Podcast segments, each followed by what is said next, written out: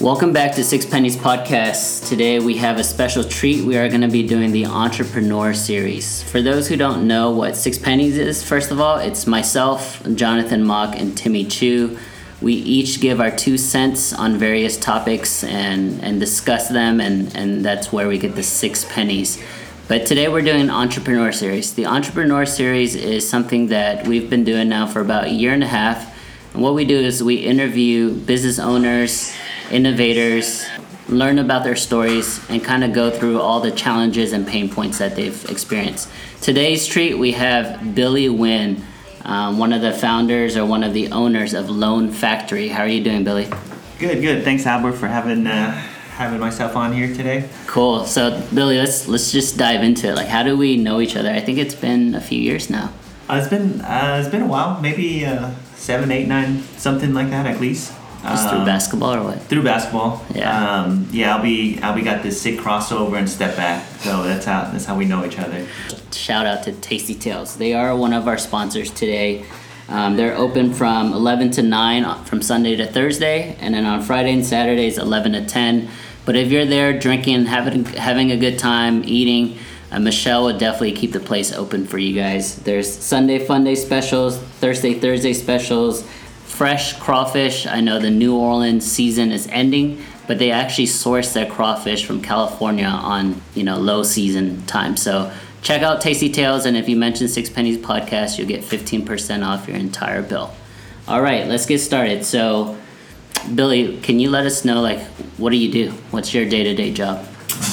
Well, um, I'm here to help people f- finance their homes, and if they already have a home, then uh, I try to... Um, get them to refinance into a lower rate, um, you know, to help save them money. So that's that's my primary job, is to help people get into homes, and then if they're already in a home, let's see if there's a way to save interest on them long term. Obviously, I own a home, and I actually recently refinanced through you guys, but I think one thing that is disconnected for people who are in the process of buying a house or thinking about it, they just want to know, like, all the different players. So can you briefly just explain the difference between, like, a real estate agent versus a loan officer versus a mortgage company, title company? Can you just, like, lay out the, the land for us there? Well, there's a lot of players in the uh, real estate game, right? So there's, um, first off, you probably heard of a realtor. A uh, realtor is someone who will take you to look at homes and to educate you about the area that you want to be in. Uh, so those players are very important because they help out the local economy. Um, and then also the title agents, they're the one that um, would help with uh, closing the loan at the end. Uh, they do all the title work and uh, to make sure that the property that you're buying is a, uh, um, you know, uh, there's no outstanding um, liens or anything against that. And then there's us, where we help you finance the property. But there's our, there are a lot of players within that game as well, too. There's mortgage companies, mortgage brokers, uh, stuff like that. Uh, so I've been working at a mortgage company or mortgage bank for the last fourteen years. But uh, recently I've decided to uh, have my own franchise uh, called Lone Factory. So we are a mortgage broker. So what we do as a mortgage broker is to shop around different lenders. We actually have access to forty different types of lenders. Uh, and then we shop around for the best deal. So our job is to find the best deal for the customer. Best deal is in lowest rate, lowest fees, and then uh, we'll go go on from there. So you mentioned that you were, I guess, doing it for a bank for fourteen years. Uh, what made you decide to just jump from that situation and, and do something on your own? Well, I felt like uh, I can help more people uh, starting on my own, uh, number one. Because I felt like I was getting too big for the bank to help support me and my clients. Uh, what I mean about that is, when I jumped into the broker world, I deal with wholesale lenders, so our rates and fees are going to be lower than if I was working at a retail place. So at the at the retail place, they gave me, um, you know, they gave me security. But as far as that, Um, I like to be in my own now, because now I can lead and manage my own team and set my own profit margin really low to help our customers and uh, pass our savings on to the customers. I felt like after fourteen years, I need to do something for myself instead of making companies richer. I felt like I need to invest in my own self. And um, and do something better for me, my family, and our customers. Yeah, that's that's a common thread that we've had with other um, people here on the Entrepreneur Series. They just want to become their own boss and kind of c- control their own destiny. With that being said, um, what are some of the challenges that you've kind of faced already with Lone Factory? Um, well, we started in May, so one of the biggest challenges is to uh, grow within, meaning getting staff and getting them properly trained. So in the past few months, um, I've, I've seen great progression with my uh, with my staff. So uh, we now have six bilingual assistants. They all speak Vietnamese. They can all write. They can read Vietnamese. So it, it helps out with my clientele because mo- ninety percent of our customers are Asian, and a lot of them are, are you know Vietnamese that they need help when. The biggest challenge would probably be training the staff and uh, having them grow into my expectation. So because we have we have a lot of moving parts. And so let's actually let's take a couple steps back. Let's go back fourteen years ago. What made you even go into this space, in this industry? Uh, was it something you learned in school? What did you even major in school, and why did you decide to get into you know this space? Uh, well, in two thousand five, I graduated uh, in Florida, University of Central Florida, with finance degree. So, but I knew I was moving back to Texas to be with my mom and my sister. Uh, and then, you know, that's the first thing I did was to uh, find a job, a uh, finance job, and uh, it was to become a loan officer. So it just happened to be, it just happened to be um, that one thing, and then now I'm stuck with it after fourteen years. Can you speak about the process to become a loan officer? Well, um, you just have to get your license and train and, and all that. But anyone can get a license, right? But not everyone have the experience and the knowledge on how to set up the loan correctly. But yeah, you just have to take your course and take your license. So it might uh, might take a couple months to get your license. I'm not sure. It's self-paced usually. So now, you know, after fourteen years, and now you're going to do your own thing, or basically you have your own franchise and Lone Factory. Do you see yourself doing it for another fourteen, twenty, twenty-five years? Like, what's your end goal in this particular space? Oh, yeah, I plan on it. I plan on uh, growing this growing this, and to make sure that this is the brand for D F W. So I'm the franchise owner for the D F W area, um, Dallas-Fort Worth. So I want to make sure that everyone knows about Lone Factory, because we set our profit margin really low so that um, we get our name out there, you know. So that's the first thing you hear about is, oh, great rates, low fees, Lone Factory. So our goal is not to make a bunch of money per loan. Our goal is to make a lot of loans and um, and help customers that way. Cool, cool. So let's, uh, I guess, take a take a quick break here and give a shout out to Avion Realty, one of our sponsors. They sponsor this podcast, and they've done so for about a year now. If you're a real estate agent located in Houston or Dallas, or thinking about becoming a real estate agent, look at Avion Realty to provide you the support and infrastructure you need to become a successful agent. Avion also offers a one hundred percent commission plan. Just by joining Avion Realty, you will be given one-on-one performance coaching, all the tools at your disposal to be able to work remotely, or if you want to go into the office, and a great team of mentors with experienced brokers and, and agents that can help you out. Um, ways that you can contact them, check out their website. It's completely revamped, rebuilt. It's avion realty dot com. That's A V I G N O N realty dot com. Check out their Facebook page, or actually call Van Den directly at four six nine, nine five one, three five eight five.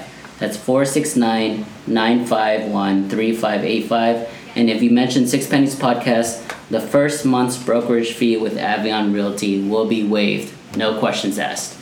All right, let's get back to, I guess, a little more about Billy and, and his life and what he does for a living, but also like the way he can balance life and work. I mean, you just have a newborn, I guess nine months now, ten months? Ten months. Ten yeah. months. Like, how do you juggle between, you know, being a franchise owner and being obviously really busy with the market where it's at right now, but also being a husband and a father and a family man? Well, uh, that's the one thing I struggle with is the um, time spending with uh, loved ones and also staying committed to your business, right? So Uh, I normally work work all days, um, all seven days and all hours, really. So whenever the baby's asleep, that's that's the best time to work at night. You know, so like last night I was working till one a.m. just trying to get stuff done and trying to uh, close loans early or on time. Uh, but, um, you know, I've been very lucky. I have a very supportive wife. Um, my mom lives with us, so she helps take care of the baby. Uh, so I've, I'm in a good position to be successful because of them. Last time I saw you, you had just gotten back from vacation, and you told me you were basically just on the phone the whole time, just closing deals or getting deals started. So um, I know, you know, your wife is super supportive, but does that, you know, weigh on you guys in terms of just like enjoying life, family, spending quality time versus just work? Um, well, she doesn't like it when I'm always on the phone on vacation. So, but, uh, you know, you always got to be working, uh, especially if you're starting your own thing. You always got to be working. Right now, technology is everything. As long as I have internet, you know, I can always help customers, right? Uh, but um, the main thing is trying to find that balance, because um, you want to also not neglect your family in the process of doing your own thing too. But uh, luckily, they're very supportive. Uh, my wife is very, very supportive. But um, other than that, I think that um, you have to find a way to balance it, because work is always going to be there. Uh, family's always always going to be there too. Um, you just got to pick and choose what you can do to uh, satisfy all parties. Yeah. So let's, I guess let's take a deeper dive. And I'm sorry if I'm harping on this point too much, but can you, Billy, just go through just your schedule on average? What does your day look like? Um, I know obviously each day may be different depending on how busy you are, what type of clientele is coming in, but can you just, on a typical average day, what when do you wake up? When do you start working? Because you are a franchise owner. So again, this is the Entrepreneur Series, and we want to give people a little insight into how much work is actually being done. My day-to-day, I probably wake up around eight thirty or so, uh, play with the baby a little bit, get ready for work, go to the office, uh, and from that point on, from nine or so until six p.m., the phone, my phone just goes nonstop. It's just blowing up nonstop. Text messages, emails, phones. Um, that's on a normal day. And then uh, when I get home, play with the baby, eat dinner, hang out with the family. Next thing you know, it's like nine p.m., and then that's when I go back into the office, my off, my home office, to work. Um, so midnight, one a.m. sometimes, so, and then go to sleep. That's that's probably Monday to Friday. Saturday and Sunday, it's not as bad, but phones, emails, texts, all that still still goes on during the day on Saturday and Sundays. Because usually uh, most of my clients are um, uh, self-employed Asian customers, so they don't have time until it's like weird hours, like after nine or after ten p.m. at night when they get home from work, or Saturday and Sunday. So there's, uh, I don't really have any boundaries. So people call me all the time, which I don't mind, you know. Uh, I want to be able to take care of my customers. Okay, so you briefly alluded to earlier about, you know, what your goal, your ultimate goal is for Lone Factory. You talked about, you know, lower margins and just increase the volume of deals. Um, but what what else about Lone Factory is different compared to other, you know, brokerage for- firms or mortgage companies? Well, our technology is pretty pretty up there. I mean, I, I like our website. Uh, you can always have real-time quotes on there as long as you put in the correct information, you know, um, estimated sales price, estimated loan amount, your estimated credit score. What you see in the website is what you're going to get. And a lot of places don't do that, you know. A lot of places will ask you to call in to give a rate quote because they're not proud to maybe advertise their rates online. So for us, we're proud of our rates. So that's why you can just go to our loan factory dot com website. And uh, if you're buying a house right now, just go in there, put in your estimated sales price, estimated loan amount, estimated um, FICO score, and we'll spit out the uh, the rate for you. Um, and it's it's accurate. We're We're ready when you are. So just go check out the website for real-time rates. So like ease of use, and that's really makes it easy for the, the person buying the home or refinancing. That's great. So if you were to give people who are thinking about quitting their jobs and going into, you know, doing something on their own, whether it's the loan industry or not, Um, what kind of advice do you give to them? Because I know we've all dealt with, you know, those thoughts about, I don't want to work for the man, but I don't know if I could do it on my own. So what are some uh, good pointers that you can give? Man, if you're in your twenties, um, I would say just jump in and do your own thing. Sooner the better. I mean, obviously, it's never too late to do your own thing, but if you're in your twenties with um, little obligations, little responsibilities from, you know, from family and, and stuff like that, uh, jump in and do your own thing as soon as possible if you can, if if that's your goal, of course.